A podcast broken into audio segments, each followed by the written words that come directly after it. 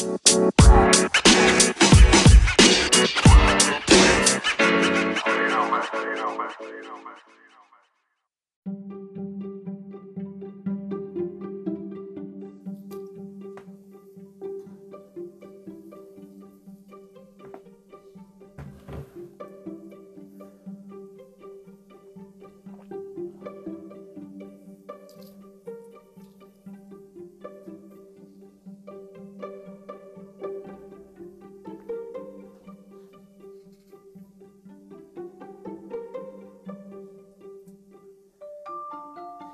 Pessoal, vamos aguardar um pouquinho para a entrada da Ellen aqui para a gente começar a nossa live. Fala, Josias, beleza?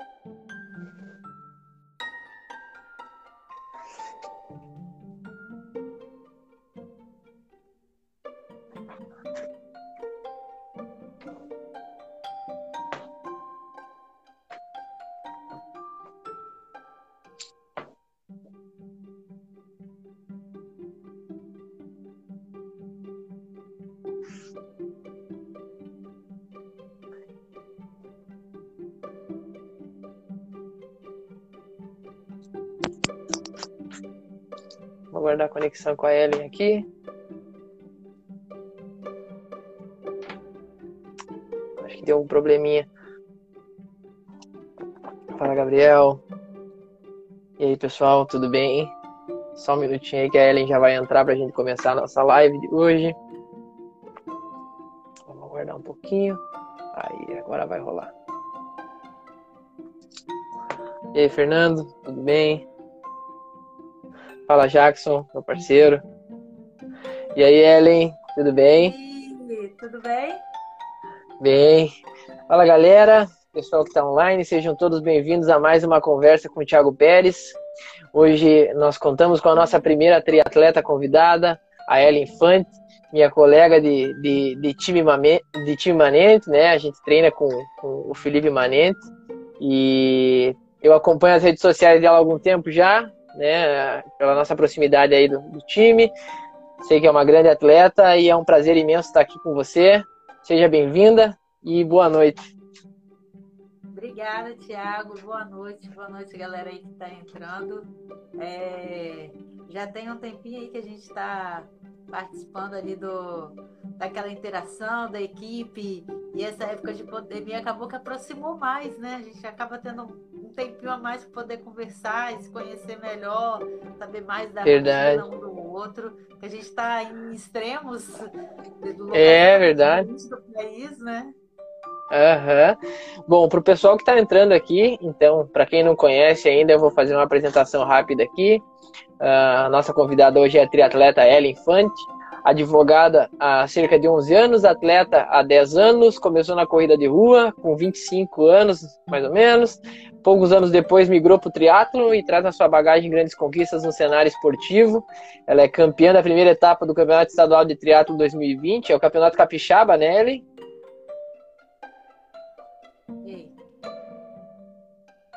Tá conseguindo me ouvir? Tô, tô te ouvindo, é que chegou, te, é, chegou mensagem aqui, acabou interrompendo. Ah, tá. Uhum.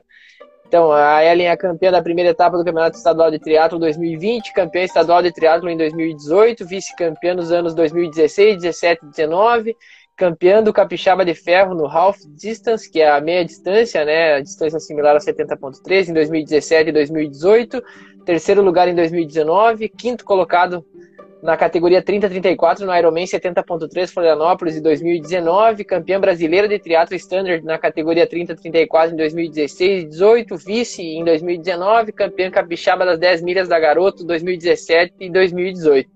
Então é um currículo bem bacana aí da Ellen, tem, tem experiência, já tem uma bagagem muito legal. Mas, Ellen, a minha primeira pergunta para todos os convidados tem sido a mesma, e eu vou repetir ela para você, porque eu acho que é a resposta mais bacana que a gente recebe na live. Que é muito além do currículo, né? Ah, quem é a Ellen, a gente lê no currículo várias informações, mas eu quero ouvir de você, né? Além do currículo, quem é a Ellen Infante? Olha, eu falo brincando, às vezes com alguns amigos, assim, mas é verdade. A Ellen Infante é uma pessoa assim, muito doida porque eu vivo situações extremas no, no mesmo dia, é, vivo na correria, fico me reinventando. Quando eu me sinto confortável numa situação, eu acabo mudando totalmente ela, vou para uma área para me reinventar. Então, assim, eu não tenho um padrão, não tenho uma rotina. É uma pessoa que gosta de se aventurar. Legal. Legal. Uh, Conta para nós, Ellen, como, como, é que foi o teu início no esporte? Quando é que surgiu essa, essa ideia de, de praticar esporte e, e, como é que tu evoluiu assim? Olha, eu comecei na corrida porque eu tava me sentindo assim, fisicamente, não tava muito legal. Eu sempre fui magra, é, por genética, né? E aí, quando uhum. a gente chega naquela idade que o metabolismo já não começa a ser a mesma coisa, eu comecei a ganhar um pouquinho de peso. E aí, o meu nome não me deixava ganhar muito peso. Ela infante, né? Eu falei, vou virar motivo de chacota, mais de todo o bullying que eu já tinha passado na minha infância. Falei, não, emagreci um pouquinho. Aí comecei a correr. Só que eu saía para correr assim, saí de casa e ia igual uma doida, o quanto aguentava, e morria, voltava me rastejando para casa. Uhum. E aí eu dei a sorte de no calçadão começar a esbarrar frequentemente com um conhecido que eu nem sabia que ele era um treinador de corrida, é, que começou a dar uns toques, falando para eu ajeitando a minha corrida e tal, na amizade. Ele passava dando aula para os alunos dele ia fa falando, né? Faz isso, faz aquilo. Aí foi ganhando a minha confiança, entrei para assessoria, começou a me treinar e daí foi, foi assim, foi muito rápido. Eu saí Sim. do meu primeiro objetivo, que era fazer a 7 por 1 para chegar a 5 por 1 no pace. Foi coisa de meses. Sim. Vai, é uma evolução bem grande. Desculpa perguntar assim, mas é, qual, quais são as tuas métricas? Qual é a tua altura, mais ou menos, para a gente saber? Porque essa, é, na corrida isso é uma evolução muito grande, né? Tem gente que leva muito tempo para conseguir baixar, por exemplo, do pace 7 para um pace 5. E luta muito para chegar no pace 5. E tu evoluiu rápido. Qual é a, a medida que tu tem, assim? Porque às vezes o biotipo também ajuda. É, eu tenho 1,61m só que realmente o meu cavalo, ele é alto. Então a minha parte do tronco, ela é bem curta. Sim. Então minhas pernas acabam que são um pouco compridas. Que eu acho que isso favorece um pouquinho. Deixa eu ajeitar. Tô ajeitando a câmera aqui que o pessoal reclamou que tava meio ruim. Deixa eu ver se melhora aí agora. É. Só um segundo aí. Vamos trocar de lado aqui, que nem eu sempre faço. Aí, acho que agora ficou melhor aí. O pessoal que tá na live aí, se tiver ruim aí, avisa que a gente vai dando uma ajeitada aqui para ficar tudo ok. Uh... Me conta para nós, Elin, como é, como é que foi a tua transição da corrida pro triatlo? Porque é, é, uma, é, é uma diferença grande de esporte, né? É claro que a corrida em si já, já é muito exigente, mas essa troca, é, ela é bem puxada, né? Para as três modalidades. Você já praticava a natação e o ciclismo antes? Ou como é que foi assim? Não, eu comecei a natação num período que eu fiquei sem poder correr por causa de inflamação nos joelhos. Aí, para não ficar 100% parada, falei, ah, vou fazer outra coisa. Aí entrei na natação. Só que eu, eu mal consegui atravessar o outro lado da piscina. Aí comecei bem iniciante mesmo. E aí, alguns meses depois, eu fiz uma prova de A4 achei super legal e pouco tempo depois, eu, algumas amigas que eram da corrida compraram bicicleta, aquela coisa de influência das amizades, eu vendo aquilo, eu também quero uma bicicleta. Aí eu comprei e eu já estava ficando um pouco acomodada com, com a corrida, porque você acaba participando daquelas mesmas provinhas locais, com as mesmas pessoas, e aí você já sabe quem vai, o que, que vai acontecer, e aí eu não gosto. Aí eu falo assim, eu preciso de um negócio novo. Aí eu falei, vou me jogar pro triatlo. Ah, legal, legal.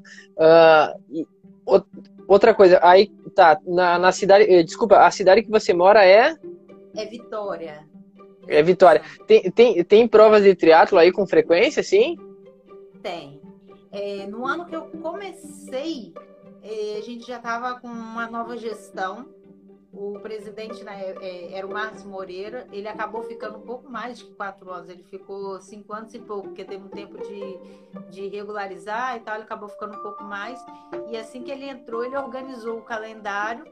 E aí a gente passou a ter quatro ou cinco etapas no ano que antes não estava tendo, assim.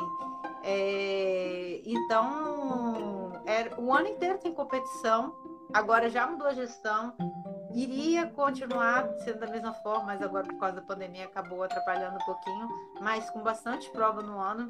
Então, tem bastante etapa, tem prova de aquátlon.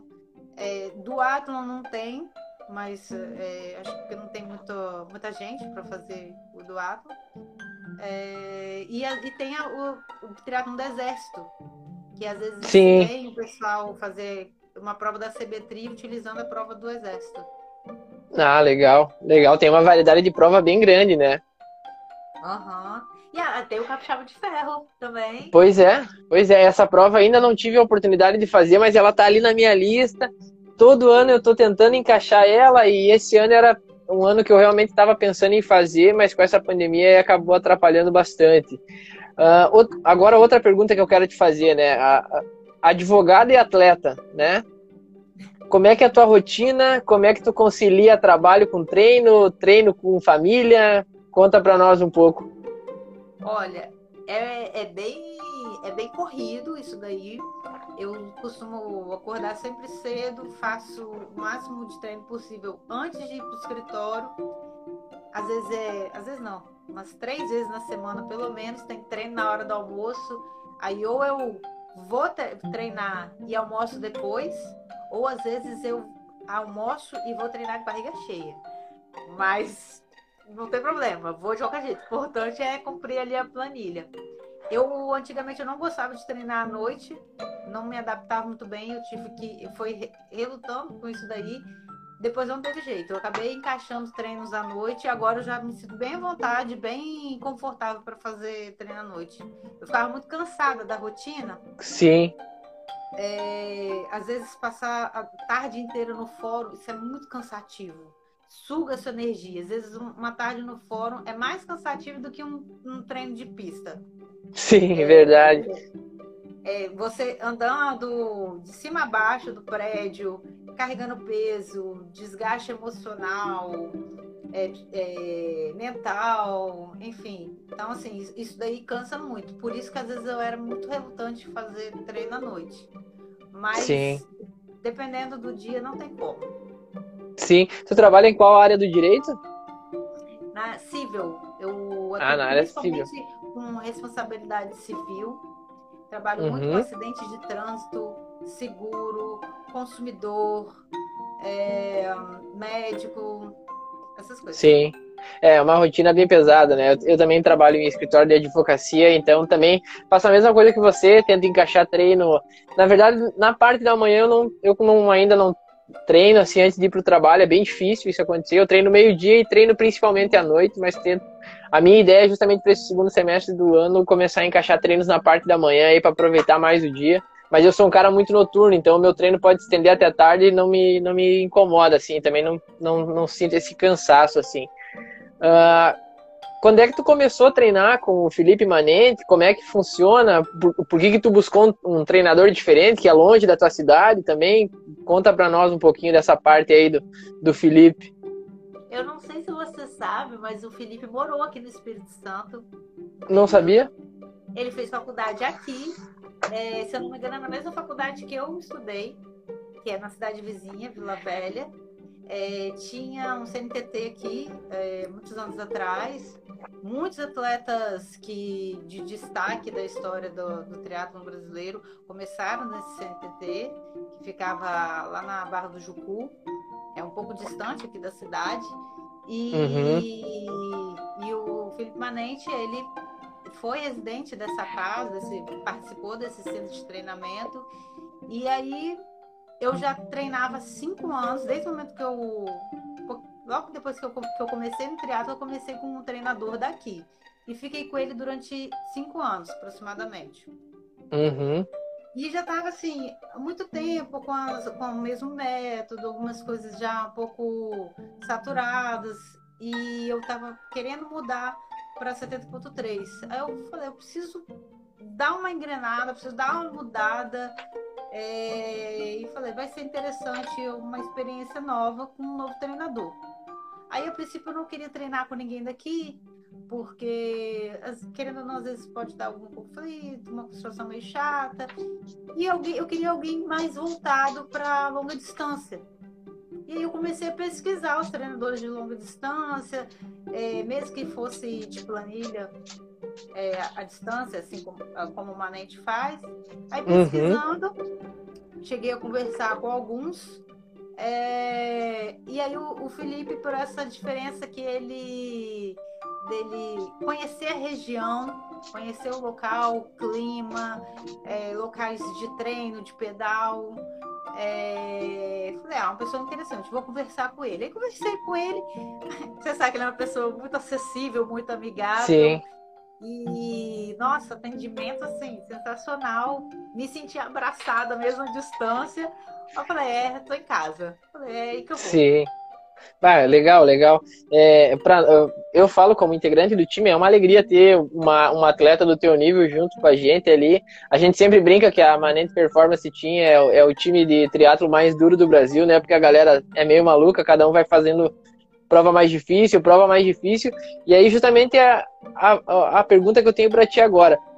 Bom, você começou na corrida, passou pro triatlo, né? Fazia provas de sprint, e aí foi pro Iron 70.3 não é o Iron Full, né? Não é o, o, o Iron Man aí na, nas distâncias principais, mas o 70.3 hoje ele é disparado, quem sabe, as provas mais disputadas a nível nacional e internacional, justamente por ser a média distância. Mas mesmo assim é muito duro. Hoje fazer uma prova do Iron a nível competitivo aí exige muito esforço do atleta.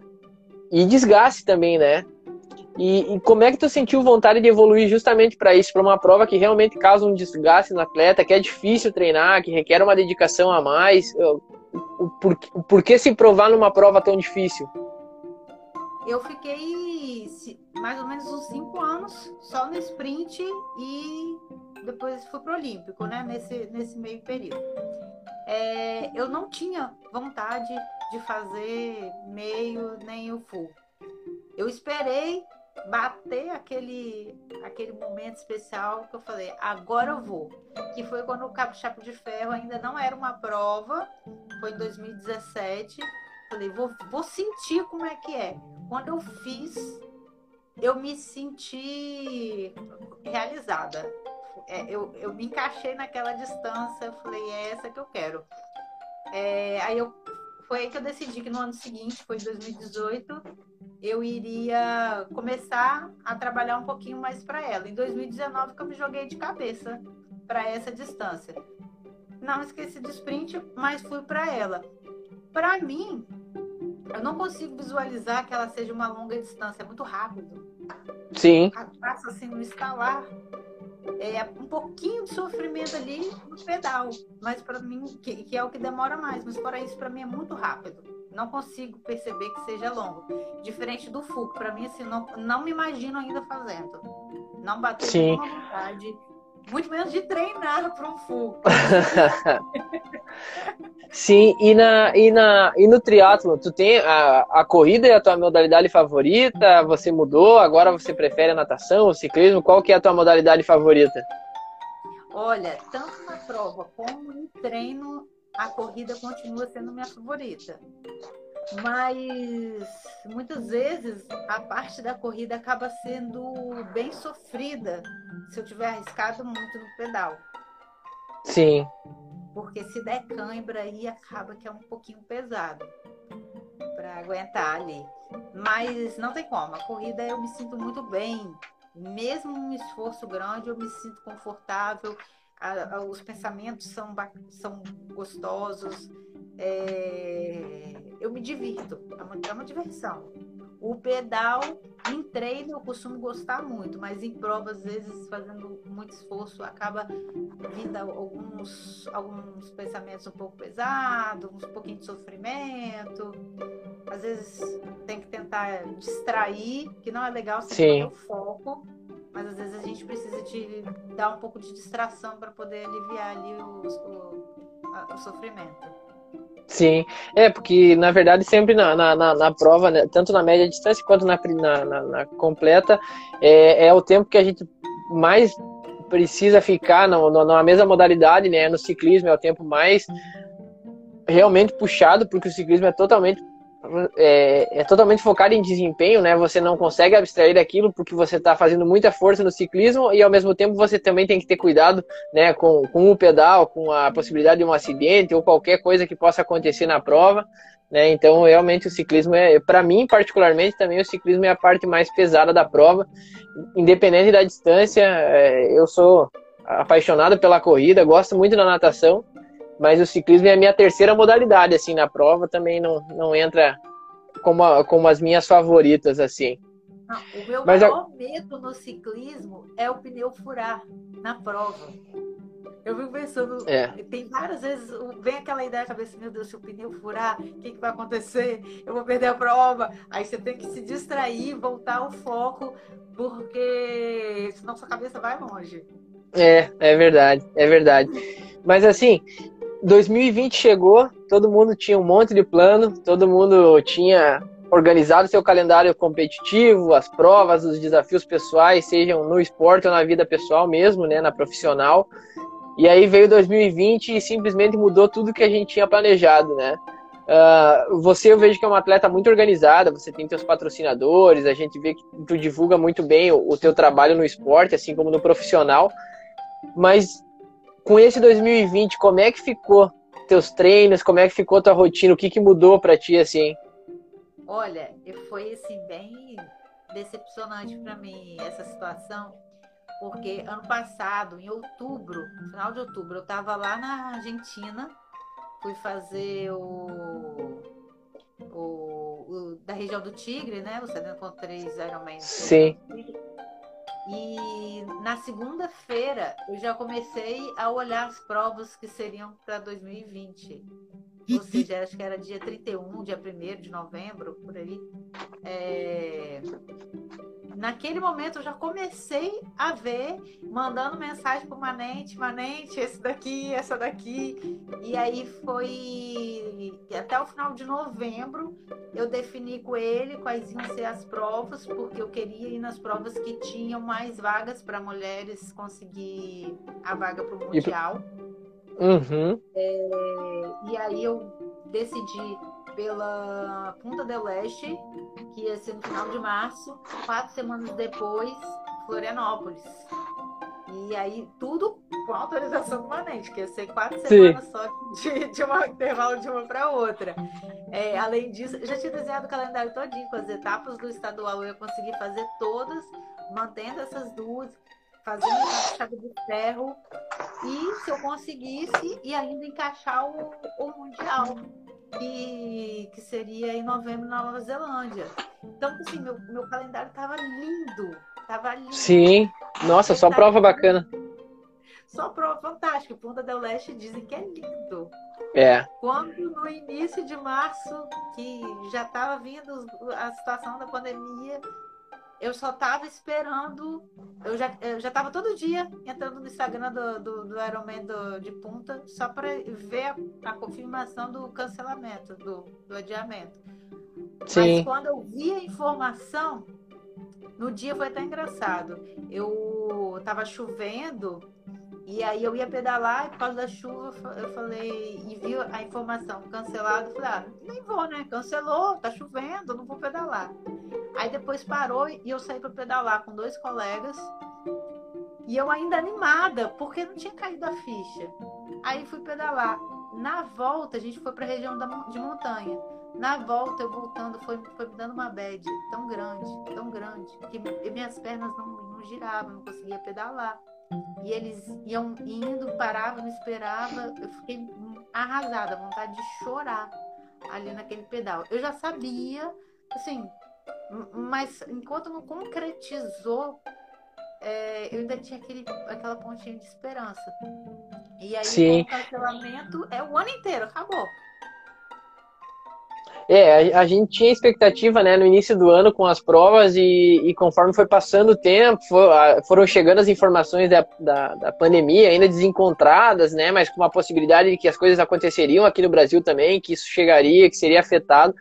Todo mundo, né, é, é porque o Iron Florianópolis é no início do ano, tem muita prova uh, na primeira metade do ano, até o mês de maio, assim, maio até maio é muito cheio, né? Março, abril, maio, né? Realmente todo mundo tinha muita prova marcada e todo mundo ficou nessa, né? Todo mundo sabia que ia acontecer e estava só monitorando ali para saber a hora que ia ser cancelado de fato, mas ah, é uma not... é, foram notícias assim que, que, que, desanimou todo mundo, né? Eu mesmo ah, já comentei algumas vezes que eu tive uma, um intervalo assim de duas semanas assim que eu perdi o foco nos treinos.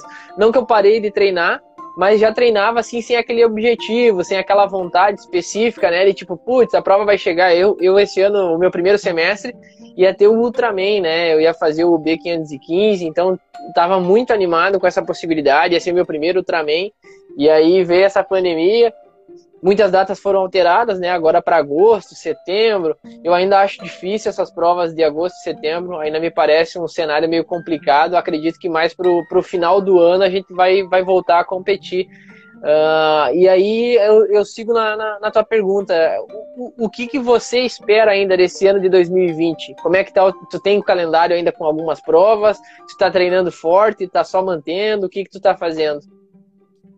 É, eu, a princípio, parei, né? Fiquei uns dias parado, com aquela coisa assim, ah, fazer uns treininhos aqui, mas não é, você não faz nada motivado. Aí depois eu voltei a treinar, só que ainda furando muito treino, meio chateado, meio desmotivado. Comecei a tentar buscar, assim, inspiração, vontade de treinar em qualquer coisa me apeguei aos desafios lá do Ironman, que, aqueles desafios virtuais que eu falei assim, ah, isso daí para me animar. Aí até falei com o Manete, falei, Manete, vamos encaixar isso aí, que aí vai me dar um gás, tal, tal. Aí ele, beleza, fiz o primeiro. Já foi aquela decepção com a questão do, das bikes, que não tava. Que, que quem treina em rolo é, não é muito fiel, tá... fiel às, às informações, né? Aí você Isso. me deu uma desanimada. Mas eu falei, vou, vou fazer mesmo assim. Fiz mais acho que uns quatro. E fiz até um, desafio virtual do Iron Cruz. Iron Cruz, até então, ainda é um treinão, que é, daqui, é de do, do, de uma equipe daqui, que está desenvolvendo. Quem sabe futuramente vir uma prova. Participei, ganhei nessa época já estava um pouquinho animado e tal com esses desafios virtuais. Aí depois eu desanimei com o desafio virtual, mas em, em compensação eu me animei por conta própria, assim, sem objetivo nenhum. E, estou treinando forte, tô mesmo treinando forte, sem ter prova, mas quando me dá vontade de descansar, eu descanso. Quando me dá vontade de fazer uma doideira de um pedal aí longo, eu faço. Quando quero subir a montanha, eu subo. Quando eu quero fazer uma trilha, eu faço. Quando eu quero dar a volta na ilha nadando, eu dou a volta na ilha nadando. Que uma mente não esteja me escutando, mas eu faço para me manter motivada. E aí, claro. eu tenho. Não, é legal. Desculpa. Não, pode falar, pode falar. O Floripa tá marcado para setembro. Que Isso. eu acho que não vai acontecer. Mas, Também acho. se acontecer, por via das dúvidas, eu tenho que estar preparada para lá. É isso aí.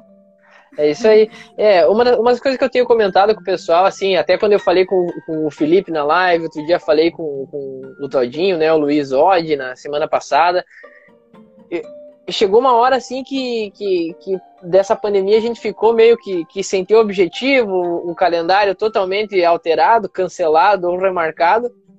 Mas aí, na minha cabeça, justamente veio isso. Bom, eu tenho essa pandemia, eu não posso competir, mas eu posso treinar. Eu sempre fui um cara que gostei muito mais do. Eu, eu, eu, gosto da atividade física, gosto do treino, sou daquele cara que não, não consegue fazer o treino meio, meio largado, assim. Quando eu saio para treinar, eu saio para treinar mesmo, valendo, tanto que eu normalmente treino sozinho, né? 99% dos meus treinos são sempre sozinho, e eu sou um cara muito competitivo.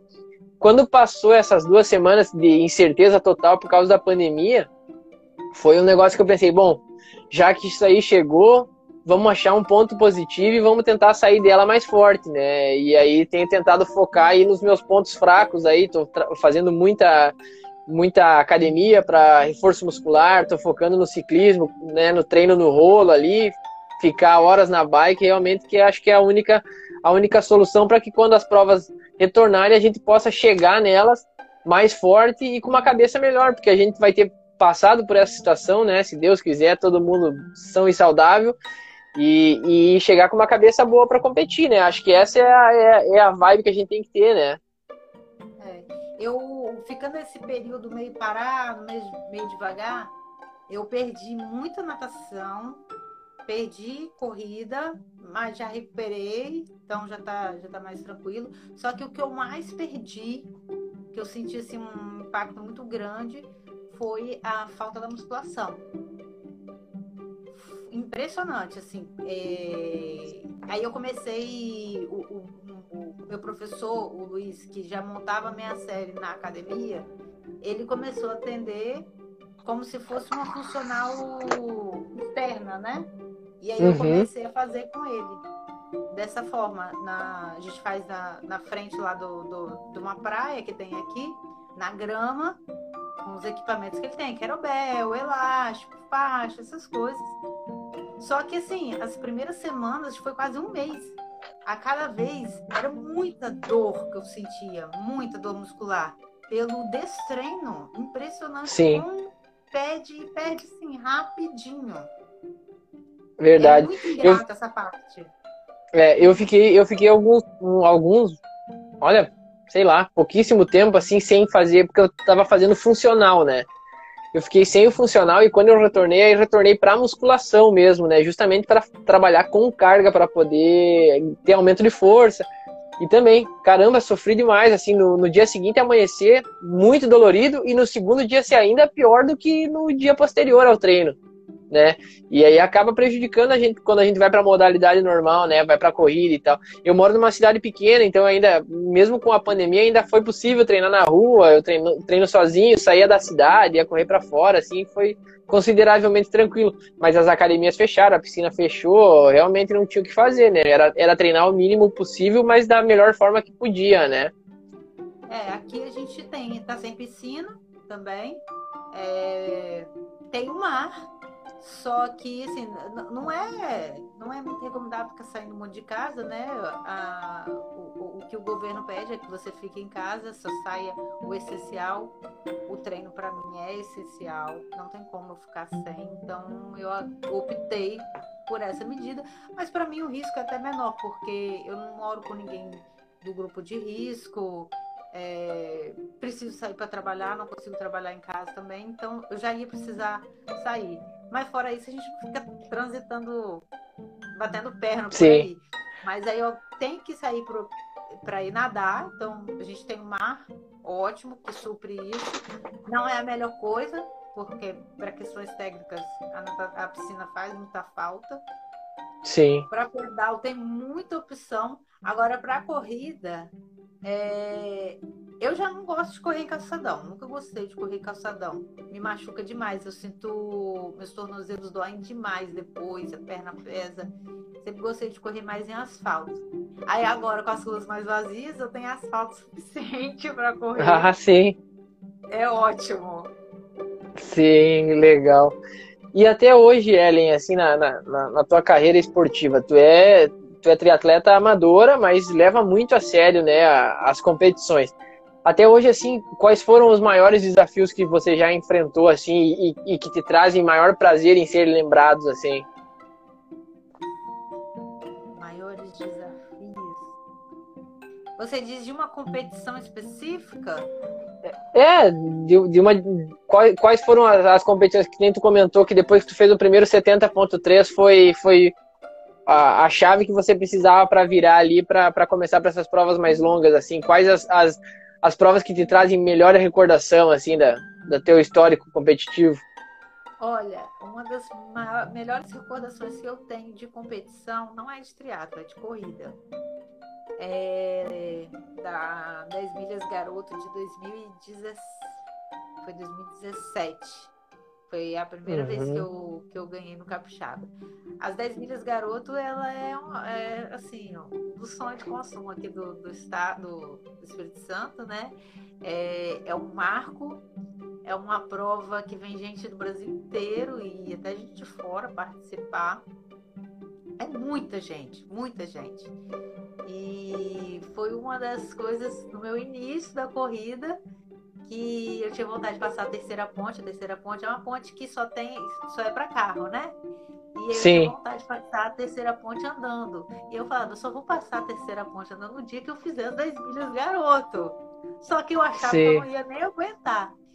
E aí, é, no decorrer dos anos que eu estava fazendo, que eu estava correndo, que eu ia melhorando, eu já participava, já ia para o grupo Capixaba, só que lá para sexto, sétimo lugar. E, enfim, aí nesse ano de 2017 que, que eu ganhei, é, foi assim, foi um sonho.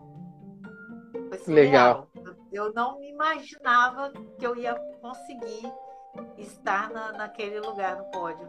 Realmente foi tá. sensacional. Legal, legal. E agora, agora mais uma pergunta assim que é bem, bem particular e que particularmente para mim também é bastante curioso e para o pessoal que, que assiste eu acho que é um, é um é, são informações super importantes e também uma motivação gigante. Ser mulher no esporte você já tem uma profissão que é, que é difícil, né? Que te coloca em situações uh, fora da zona de conforto, né? É, porque a gente, a gente trabalha com problemas, né? Com problemas da, da, da vida em geral e de outras pessoas. Mas ser mulher no esporte, o, o quão difícil é para ti? Tu já enfrentou algum problema específico por isso? Tu enfrenta, sabe? O que que tu pode passar para nós assim a respeito disso? no dia a dia, as mulheres, em geral, elas enfrentam uma dificuldade muito grande no sendo atleta, é a questão do ciclo menstrual. Isso varia em inúmeras coisas. É, o sono, o estresse, é, o desempenho. Então, assim, é, é muito difícil lidar com isso tudo. Todo mês você muda o tempo todo. Você não tem três dias seguidos do mesmo jeito. É impressionante, é muito, é muito variável. E para piorar, eu no, no ano passado, é, por volta de, setembro, eu comecei a perceber, e assim, eu, eu, me conheço muito bem, qualquer coisa que eu sinto no meu corpo, eu já percebo de imediato. E eu comecei Sim. a sentir muitas dores, muitas dores nas pernas, e eu achava que eu poderia estar sobrecarregando no treino, e que estava me atrapalhando de treinar. É, começou a ficar muito difícil. E assim, comecei a perceber assim, não faz tanto sentido, tanta dor nas pernas com, com os treinos. E aí, quando veio as férias, que eu tive certeza que não era condizente. E aí, fui investigar. É, começou suspeito de endometriose, que é um problema da, da saúde da mulher, né? Que pode vedar quando o endométrio cresce num local diferente. E aí. É, e isso aí afetou demais meus treinos, porque eu tive que me acostumar a treinar com dor, com essas alterações, uhum. o ciclo todo maluco. É, quando, quando o médico prescre, prescreveu o, o tratamento que eu iria fazer, eu tava. faltava pouco para a prova de punta, e aí é, eu sabia que o tratamento me atrapalharia no treino e na prova. Então eu falei, eu vou adiar esse tratamento mais para frente, quando passar essas competições. E aí veio a pandemia e suspendeu tudo. eu falei, é, Sim. é, então vamos tratar. Aí comecei, já comecei o tratamento para isso aí. Só que também me atrapalhou demais. Foi uma das coisas que até me atrapalhou durante a, a, esse momento aí da pandemia, me deixar um pouquinho mais parada. É, é muito difícil lidar com isso. E mas agora já estou um pouquinho mais adaptada, né? A gente já está aí há, há, três meses. É, mas uhum. é uma das circunstâncias que mulher atleta acaba pesando.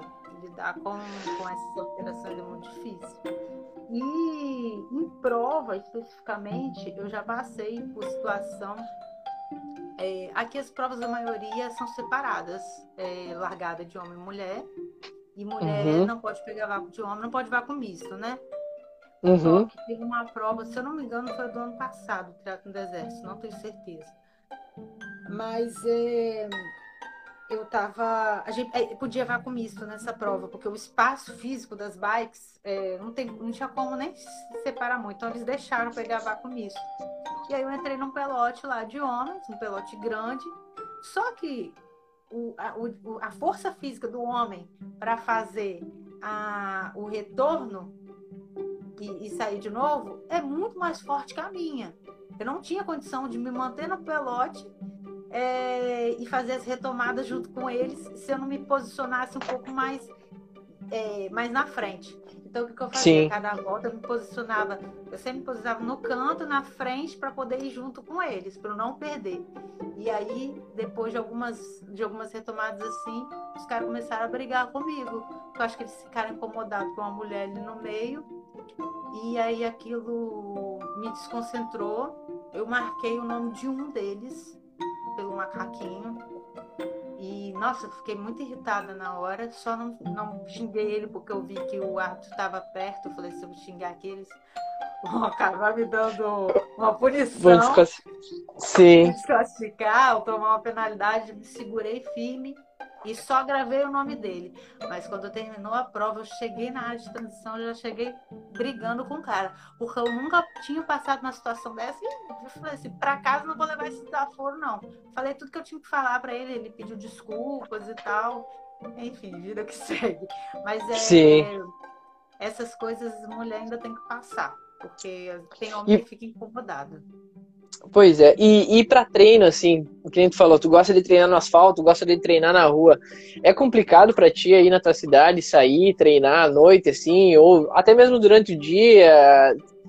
Porque a gente sabe, né? Eu, eu me incluo nessa, né? Não, eu, eu, a gente faz parte, né? Nós, como homens, fizemos parte de uma classe totalmente sem educação quando vê uma mulher treinando na rua e tem muita gente que ainda uh, faz piada, mexe, incomoda e tal. E, e, e você treinando deve passar por isso é complicado para ti? O pessoal respeita aí na tua cidade? É, tem tem um, um respeito assim ou ainda passa por situação desconfortável assim?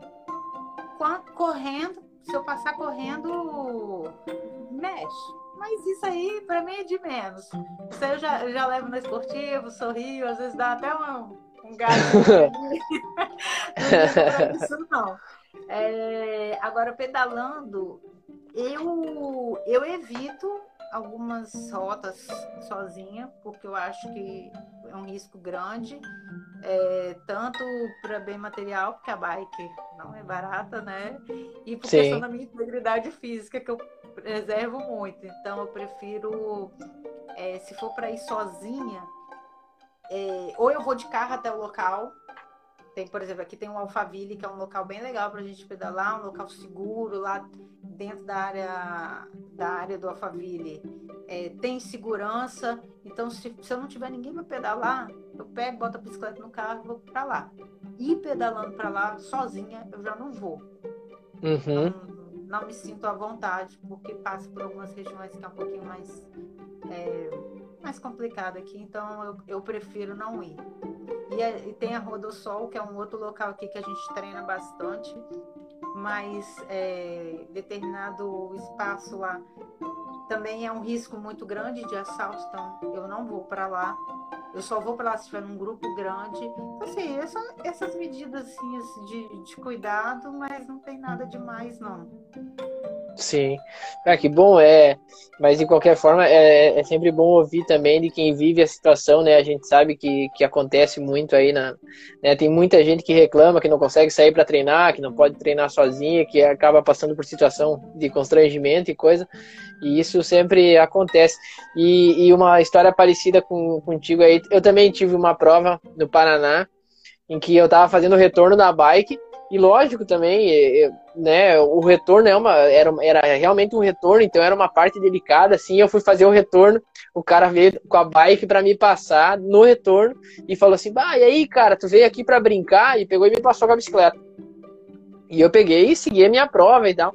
Entreguei a bike, no início da corrida eu encontrei ele.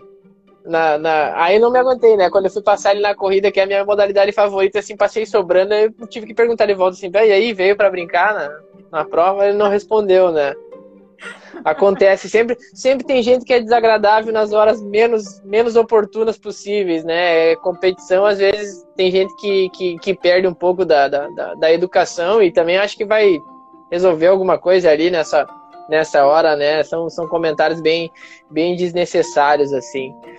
É, o problema é que quando a gente está competindo, a gente está a um passo de estourar. Uhum. Assim, é um, é um, a gente está praticamente no limite. Então, para você manter o controle ali, é muito difícil.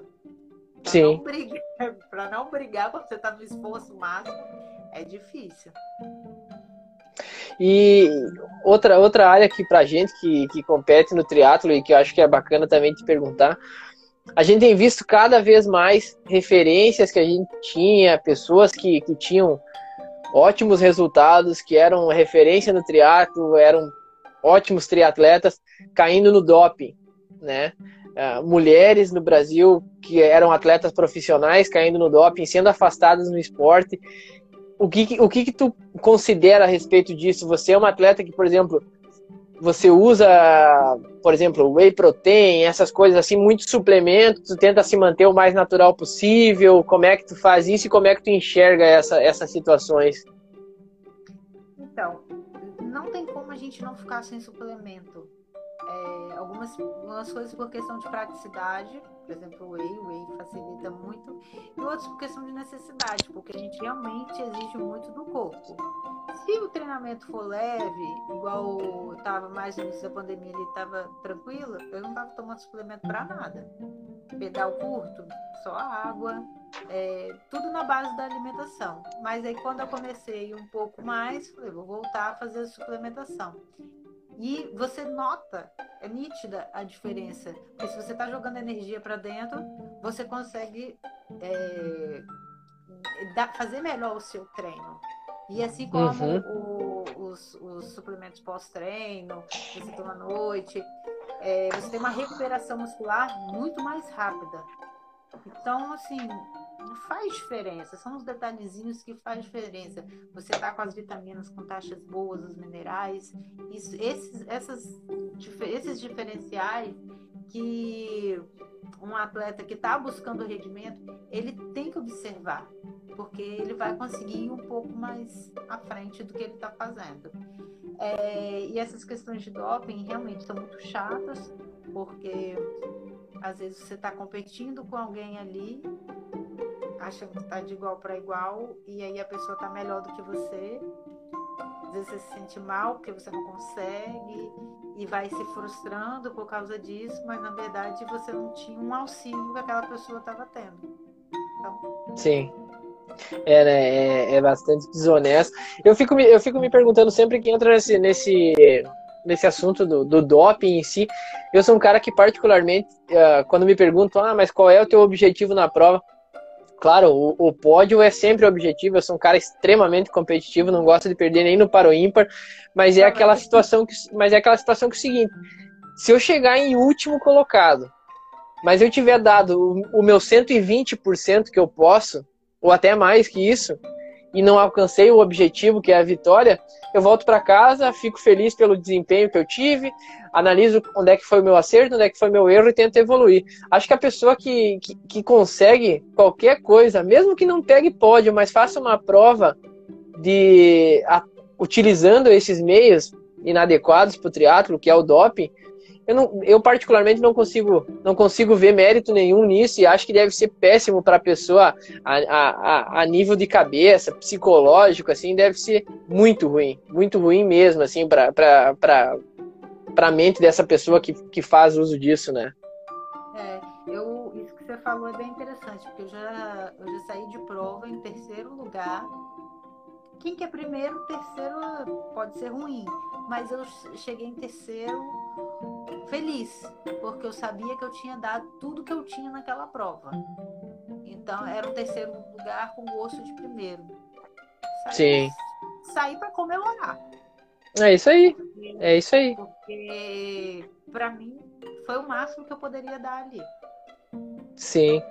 Bom, pro pessoal que está assistindo a live aí, principalmente para as meninas que estão acompanhando aí também, quiserem fazer perguntas aí para Ellen, fiquem à vontade aí, sempre surge curiosidade, perguntas aí a respeito da, da, da, rotina dela, então pode mandar aí na timeline aí que a gente vai fazendo. Sabe que teve uma pergunta engraçada de um amigo meu aí do Espírito Santo, que é o Jackson Martins, que ele pediu para perguntar para você se triatleta pode dançar forró. Palhaçada. Então, pode sim, mas depende do treino, se você fez Porque teve uma vez que eu fui pro forró e eu tinha feito um treino antes de. Eu acho que eu tinha rodado 110 quilômetros de bike. Não lembro se eu tinha corrido. Eu sei que eu tava com as panturrilhas destruídas.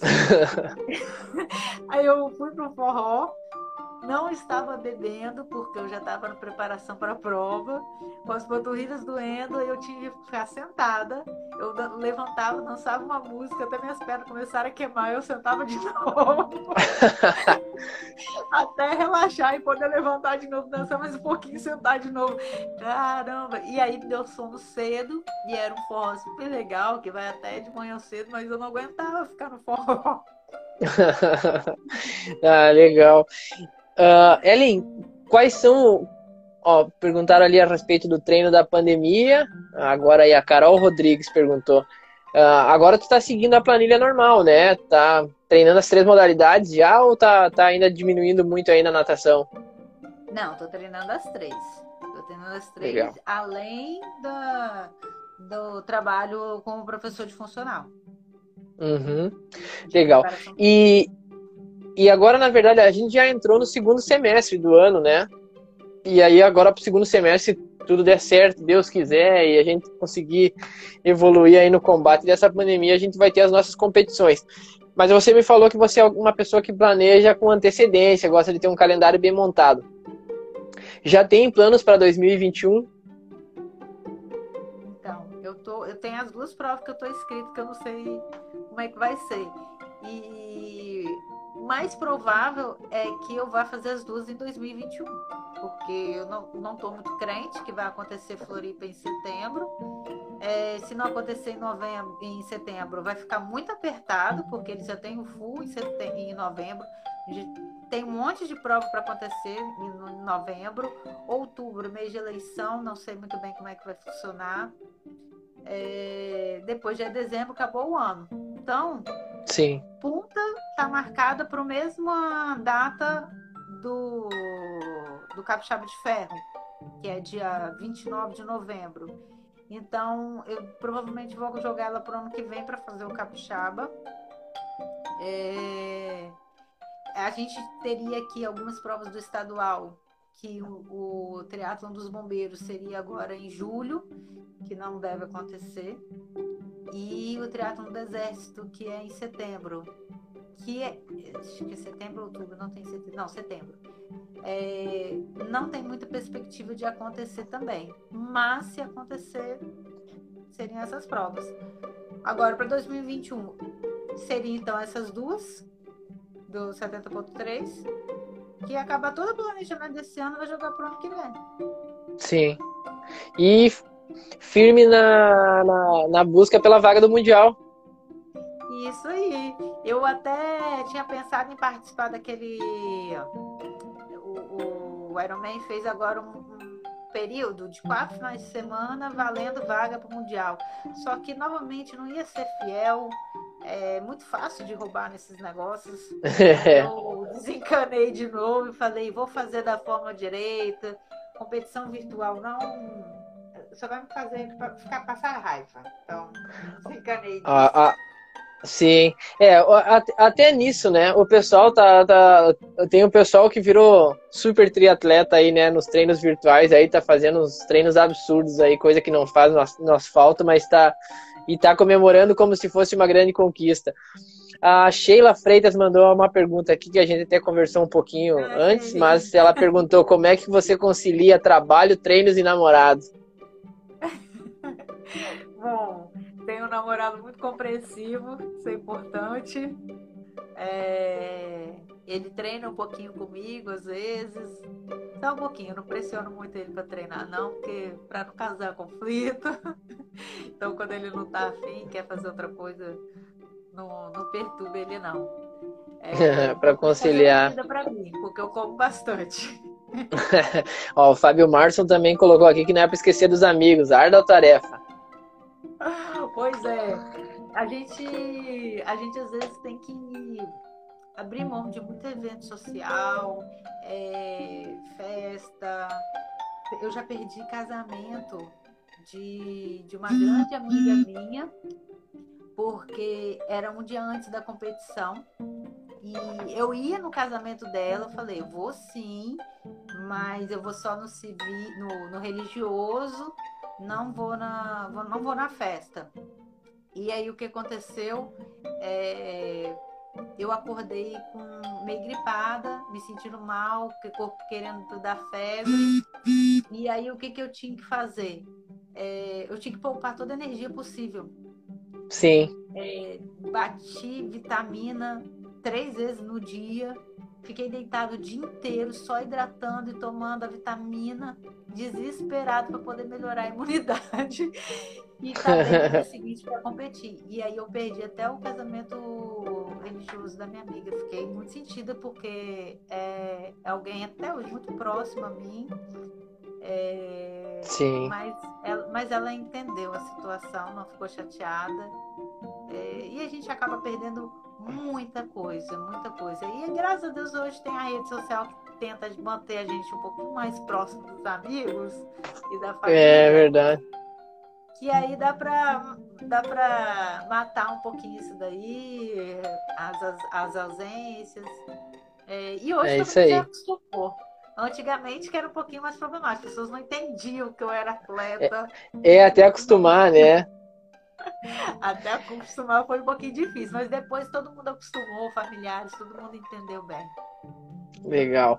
Bom, Ellen, a gente está se aproximando do final da live, né? O Instagram ele limita mais ou menos uma hora, né? Uh, ah, Para o pessoal que está assistindo essa live aqui, ela vai ficar disponível aqui no IGTV, né? Ela vai para o meu canal do YouTube e ela, essa série de lives virou um podcast também que está disponível no Spotify, então todo mundo vai poder ouvir aí depois quando quiser. Tu pode compartilhar com os teus amigos também. Mas eu não queria perder a oportunidade, Erin, de te agradecer pela tua disponibilidade, por ter aceitado o convite para essa live. Você é a primeira triatleta que participou uh, dessa série de lives aqui. Fico muito feliz que tu tenha topado, principalmente pelo fato de tu ser do mesmo time que eu, do time Manente, né? Nós, nós somos orientados e treinados pelo Felipe Manente, um grande atleta brasileiro. Queria agradecer a tua disponibilidade de tempo, a tua simpatia em contar as tuas histórias, em contar um pouco da tua rotina. Tenho certeza que o pessoal que acompanhou aqui curtiu muito e quero aproveitar esse restinho de tempo, deixar aberto para você. Você quiser agradecer a galera, quiser mandar uma mensagem, fazer um, um merchan para os teus patrocinadores, fica à vontade que o tempo é teu. Ah, eu queria agradecer a presença de todo mundo que participou, que, que mandou mensagem. Vi aí amigas minhas de infância, né? Paula, né? Cláudia, Sheilinha entrou aí. É, é muito rápido. O Marçom. É... Ai, não vai dar para lembrar de todo mundo, mas enfim. Obrigada, galera, por ter participado. A você, Tiago, pela essa oportunidade desse bate-papo. É muito bom ter essa essa, esse intercâmbio, né? Mesmo a gente trancado em casa, a gente consegue conversar aí à distância e trazer um pouquinho da, das nossas vivências para as outras pessoas. E agradecer, é claro, aos meus patrocinadores que estão sempre comigo: Real Café, SA Ambiental, Bolsa Atleta do Estado do Espírito Santo, os parceiros Farmic, Star Cicle, não posso esquecer de ninguém ao Luiz Personal, Always More. Você já conhece a Always More? Tá lançando não, ainda não. agora. Ó, oh, legal. É, depois eu vou te mandar aí uma, as, a, as imagens da, da do, do, do, ensaio fotográfico que a gente fez semana passada. Legal. Bem bacana. Claro, massa, massa. A gente vai vou olhar com prazer, sim. Galera, mais uma vez agradecer todo mundo que teve online aqui, que participou.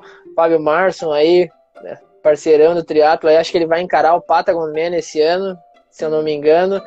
Paulo Badalotti aqui direitinho, o pessoal da cidade, minha família, todo mundo que está acompanhando. Então, como eu falei, essa live fica disponível aqui no IGTV, vai estar disponível no Spotify, na ESPN, no Google Cast, né, no Applecast, no YouTube. Então, sigam a minha rede social aí, o Instagram, porque sexta-feira tem um convidado especial absurdamente fantástico. Então fiquem ligados e sexta-feira eu espero encontrar com todo mundo aqui no live, conversa com o Thiago. Valeu, Ellen. Beijão, bons treinos e a gente se vê logo aí. Valeu! Tchau.